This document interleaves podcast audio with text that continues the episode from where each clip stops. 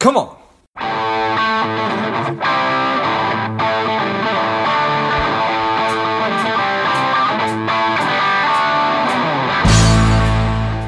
Quick ask before we get started today. I am working to help people lead happier and more contented lives. My part of that is money. So if you enjoyed today's episode or if you've enjoyed past episodes, please take a minute and leave a quick review on iTunes. Subscribe. That helps uh, the show climb up the rankings and helps more people uh, find it. So thanks a lot. Ben, are you ready? I'm ready, George. Excellent. I'm ready. The people are ready. Let's go. Welcome to Money Savage Engage. This is George Grombacher. Ben Baran is a PhD in SPHR. He is an, an assistant professor of management at Cleveland State University, the co founder and principal of the management consulting firm Indigo Anchor. He is the co host of the Indigo podcast and a commander in the United States Navy Reserve. Thank you for your service, Ben. Oh, thank you very much. Uh, you're welcome. It's fun. Well, I'm excited to have you on. Tell us a little bit about your personal life, some more about your work, and why you do what you do. Sure thing. So I'll start with the personal side. At home, I'm a husband and a dad. I have four kids. Nice. Ages four, yeah, ages four, six, eight, and ten. Uh, so that keeps me busy. Um, you know, someone once said that keeping a clean house when you have kids is like brushing your teeth with a mouthful of Oreos. and uh, I mean, that's that's spot on accurate. So um, so that's uh, you know, I also make the joke that it's also kind of like uh, practicing uh, fighting domestic terrorism sometimes. so, but we we have a crazy good time, and uh, that keeps me pretty engaged at home. So. Um, you know, on, on the professional side, George, uh, as you already mentioned, I, I, wear a number of hats. Uh, I, I, kind of consider it as three main hats. Number one, I am a full time management professor at Cleveland State University, and I teach and do research in the areas of human resource management and organizational behavior. Uh, my graduate education was primarily in the area of industrial and organizational psychology. And uh, that area that academic discipline is all about taking the principles and the research methods of psychology and applying them to the workplace. And so I'm very interested in the application of the psychological uh, principles and research methods to how humans behave at work. So that's number one. Number two, I'm, as you mentioned, the co founder and co owner of the management consulting firm Indigo Anchor, uh, through which, along with my awesome business partner, Chris Everett, and a number of other experts get to help organizations uh, improve themselves and flourish in the face of change and adversity. I'm also the co host of the, the Indigo podcast, where we explore human flourishing primarily through the lens of the workplace, but also beyond the world of work, because I think it's important for people to see how our work lives and our non work lives are just inextricably connected. You know, um, and finally, I am a commander in the U.S. Navy Reserve. Um, I did a number of years on active duty and then stuck around in the reserve for much longer than I ever expected. Uh, so I've been an officer now in the Navy for about 17 and a half years. And during that time, I've had the amazing opportunity to lead and manage projects all over the world. Um, in fact, my business partner at Indigo Anchor, Chris Everett, uh, and also my co-host of the Indigo podcast, he uh, he and I actually met in Afghanistan. So nice. um, that was back in February of 2013. He's an officer in the Army National Guard, and I'm in the Navy Reserve, as I mentioned. So uh, we we met there and spent many many an evening uh, playing guitars and and hanging out a little bit on our base there, which was a lot of fun. Nice. So three separate, distinct, but interconnected worlds uh, with you and your wife and the four kids serving overseas in the military and now working in the private sector, helping people flourish. There's got to yeah. be some through lines there. A- absolutely. Uh, you know, I, I, think what really drives me is, and just makes me excited to get up in the morning is I truly believe that the world is a better place when people flourish at work. You know, we spend so much of our time at work, uh, and when we flourish at work, it, it necessarily makes our lives better. And those of us who, you know, maybe are in positions of authority or responsibility within organizations truly have a an opportunity and a responsibility, I think, to promote flourishing in the workplace because it just makes the world a better place. So that's kind of what I try to promote in my own little way through my research, my teaching, my consulting, and even my work in the military. So I I couldn't agree more. And whether I mean, so there's an opportunity to really have a, a powerful impact if you're intentional about it. Probably mm-hmm. if you're not paying any attention about it at all, you still might have a good one just on accident, or you could yeah. be a terrible, terrible boss and your employees could leave. So what how how do you coach people or counsel people or consult people to to have and to have a great impact and to help people to flourish? Yeah, so it, it's um, a multi step process, but I, I, think the first thing that you've got to do in any kind of situation is do some some diagnosis. So I see a lot of management consulting practice out there that is kind of treatment without diagnosis, which you know if you went to a doctor and and you know the doctor didn't even see you and um, just said, "Okay, here's your prescription for Lipitor," mm-hmm. um, you know that, that, you'd be confused, and and uh, you know in the medical world, treatment without diagnosis is malpractice, and I think there's a lot of kind of management malpractice out there. So what we try to do is take a an evidence based approach where we uh, collect some data about what's going on in the organization. We also look at and use the all the research that has been done in the world of organizational psychology and organizational development and so forth to try to use that as a foundation for improving uh, you know what the organization is doing. And oftentimes our work is focused on senior leadership teams. And so you know a lot of it starts with hey how aligned are you actually on strategy? Um, you know how, what's your communication pattern like as a team? Um, are you just focused on your own little silos or are you actually communicating as humans with each other to try to accomplish something bigger. And then, depending on kind of what our diagnosis finds, we'll prescribe a, a handful of, of different interventions to try to help to in, increase uh, things like employee engagement, uh, job satisfaction, and so forth. Um, and, and a lot of that comes through, you know, how leaders behave in the organization and their interactions and the relationships they're building or not building with uh, their direct reports, with their peers, and with their supervisors, even. And I've always thought, and just from my personal experience, that it an organization's culture or success or lack of really starts from that senior leadership team. Sometimes, obviously, the CEO or the president, and then moves all the way down. And I have to mm-hmm. imagine that's also true of the military. it, it is absolutely, and uh, you know, it's kind of like uh, if the senior leadership team is is messed up, that's going to trickle down. Mm-hmm. And you know, if mom and dad are fighting, everybody yeah. else is going to notice. And uh, if if they're not reinforcing the norms and the values that you really want to have in your organization, then it doesn't matter what they say. It's what they do that actually matters.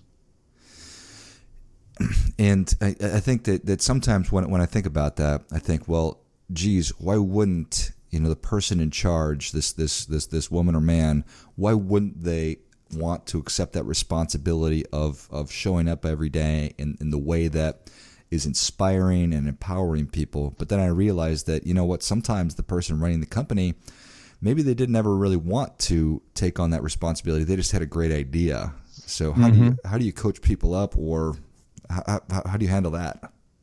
Yeah, no, I think you bring up a great point that sometimes you do have an entrepreneur founder who maybe just had this uh, this awesome idea and kind of brought it to market and uh, maybe isn't ready for um, you know the broader cultural and structural implications that that has for actually running a firm.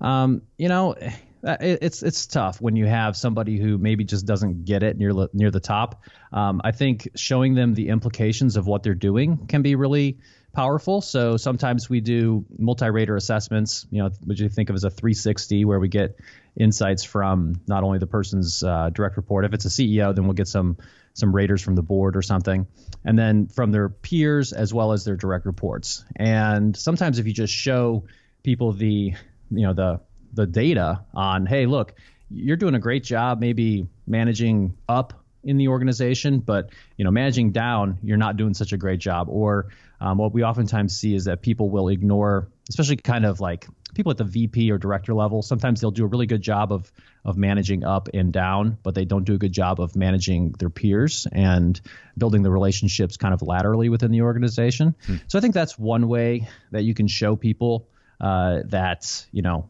uh, how they can be more effective and so forth. Um, and, and, I also think there's there's also an element of soul searching that has to happen on the part of the the executive. It's like, why are you doing this? What is it that you know you're trying to accomplish? What kinds of things? What are your non-negotiable values? Uh, and um, sometimes just by articulating those and then figuring out ways to uh, bake that into how they be- behave, that can be a powerful way as well. Um, it, it, definitely can take take some time. Sometimes there are people who don't get it. Mm-hmm. Right. Some of these things. Um, certainly can be coached, certainly can be uh, g- developed over time. But then there are sometimes senior leaders who maybe are just so selfish or narcissistic that they need to go. And, uh, you know, that's a tough thing, but it is in the best interest of the organization in the long run. Yeah, and such a tricky thing, obviously, because this person, like, I, I, I started the company, so, mm-hmm. but so, but I think that we can all certainly look back on, on our careers or our experiences and probably point to when we were in an organization where there was, I don't want to say a toxic person, but somebody who maybe was in charge or at a senior level, uh, but not necessarily uh, helping people to, to, to really thrive. And mm-hmm. as you were talking about that, the, the process, what popped into my head was, sort of a sort of an alternative um, or an alternate scenario where if you look at the companies like Facebook or Twitter, where you have guys or gals that started a company and then it just turned into something which was you know far different perhaps than they ever could have imagined, and that also sure. presents crazy problems. Uh, absolutely, it can. And you know, I think if you've you know followed the the evolution of some of these tech companies over the you know past decade or so, you know, there's there's been ups and downs in how they've tried to, um, you know, more intentionally create cultures that they want. Um, they, you know, as the organization grows in size, there's stuff that just necessarily has to get standardized. You got to start having some structure, otherwise things just, you know, it just turns into chaos. Um, so, you know, that and, and like you said, if they, you know, start doing things that are even different from where they originally were, that takes a lot of um, you know, they first you have to recognize that the organization is going in a different direction. Um, and I think most organizations struggle with this, right? So they, you know, if you need to do kind of in, in what they call in, in startup world, you know, a pivot strategically towards something that is, uh, you know, better suited for your customers. You may have this great idea, your customers just don't think is the greatest idea. And sometimes we fall in love with our ideas so much um, that we're not willing to kill them in order to do something that people actually want. Um, so I think I think that takes a lot of it really takes some some humility mm-hmm. um, on the part of leadership. Uh, it takes the willingness to listen to others. It takes some, uh, you know, willingness to even be vulnerable and to ask those hard questions and actually, you know, listen to them. Um, and, at the same time, balancing that with some perseverance. So it's it's one of these paradoxes that's just that is tricky uh, because sometimes you will have an idea that people don't get at first. Um, so I think that that's just an important thing for people to keep in mind. You know, there's this uh, there's this famous social psychologist and organizational theorist named Carl Weick, and I've been a fan of his for a number of years. And he likes to say that leaders should um, argue like they're right, but listen like they're wrong. Hmm. I just think that that's a really good approach towards a lot of things. Yeah, yeah, I, I, I like that a lot. I think that that makes a lot of sense. Nice. what got you here may not get you get you to where you want to go. It's going to require. Oh, sure. It's, it's going to require. Um, it's going to require a lot. So, from a from an from an individual standpoint, for somebody who's not necessarily on the leadership team, um, from I, I, guess for lack of a better term, personal responsibility. Um, let's just assume that you're working at a great company with great leadership, and they're offering you. They've sort of set the table with everything that you need to be successful um, and I think that I, am curious about this from the military as well as uh, a private company. And if somebody's still not happy, what what do you think individuals can do to, I guess, change their mindset or try to find, just try to be happier at work? Yeah, so I think that if yeah, if you're an individual uh, as a person, if you are just unhappy at work, you're not engaged in your work. Uh, you know, I think a lot of this comes down to how you your mindset towards your work, and um, you know, I think part of it is through developing kind of a different worldview. And there's this idea in psychology which is called hardiness, and hardiness is about uh, committing to a, a higher purpose and a set of values.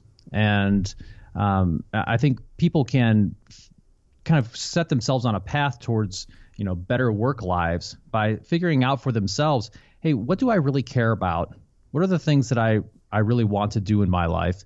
And then using those based upon those those values and those ideas about what you want to do your higher purpose or whatever uh, you know looking for and finding some ways to control your environment. So there's another idea from um, management that is this idea of job crafting. You know job crafting is this idea that you know you may have your job description and your things that you're you're told to do, but you do have some ability as the employee to to change that, to craft it in different ways, um, to you know negotiate with the people around you in terms of what you're going to do, what you're going to focus on. And I think that can be a powerful way to increase your own engagement at work. Uh, I think there's also just a mindset that you have to have towards adversity that is really important. Um, you know, some people, when there's an organizational change or some sort of um, challenge that happens at work, they they it can really hit them hard, uh, and that's natural. But I think it's important to uh, train yourself to start seeing those challenging, uh, adverse circumstances as learning opportunities. So it's really about kind of psychologically reframing your experience to try to focus on what's going right, uh, what you're learning, um, and then just reminding yourself that there are many times that you don't have control over what is going on, but we always have control over our reactions to it. We can always control our attitudes. And that can be uh, just knowing that and practicing that, I think, can be a really powerful way to, to approach, uh, you know, a, a, a work situation that maybe isn't ideal. I think that's really well said. Thank you. Well, Ben, Savage Nation is ready for your difference making tip. What do you have for them? Yeah. So, you know, I what I always come back to is that I think being a leader and being a manager is a noble job. And by doing a good job and treating people well, valuing their contributions, caring about their well being, you can truly increase their well being psychologically and even physically. Uh, you can also increase their sense of meaning and purpose and job satisfaction, which can then lead to them having a better life overall. So if you're in a position of authority of it really any type, you need to take that responsibility seriously. You know, the the world is is better when people flourish at work and you as a leader or manager can be a big part of that. I think that is great stuff. That definitely gets a come on. Come on. And Ben, thank you so much for coming on. Where can Savage Nation learn more about you? Where can they tune into the podcast? Sure thing. So there's lots about our podcast at www.indigotogether.com. Uh, there's more about our, our consulting firm at www.indigoanchor.com. And then my personal website is uh, benbaran.com. Perfect. Well, Savage Nation, if you enjoyed this as much as I did, show Ben your appreciation and share today's show with a friend who also appreciates good ideas. Go to indigotogether.com indigoanchor.com and benbaran.com, and that's B E N B A R A N. And I'll list those in the notes of the show. Thank you again, Ben. Thank you so much, George. And until next time, keep fighting the good fight because we are all in this together. Before I go, quick announcement. I've been asked by so many people over the past couple of years about how do I start a podcast that I've developed and released a course that will teach you exactly how to do that step by step from figuring out the kind of show that you want to have to understanding how all the technology works behind it, and then how to get great guests and uh, keep the thing moving and how to grow it. So, if you're interested in that, check it out. You can go to georgegrombacher.com forward slash podcast course, and you'll find it there. You can just go to the website. I'll also list that in the notes of the show. What's up, Savage Nation? Please support the show by subscribing, leave us a review and definitely feel free to share us with somebody you think would like it. Come on!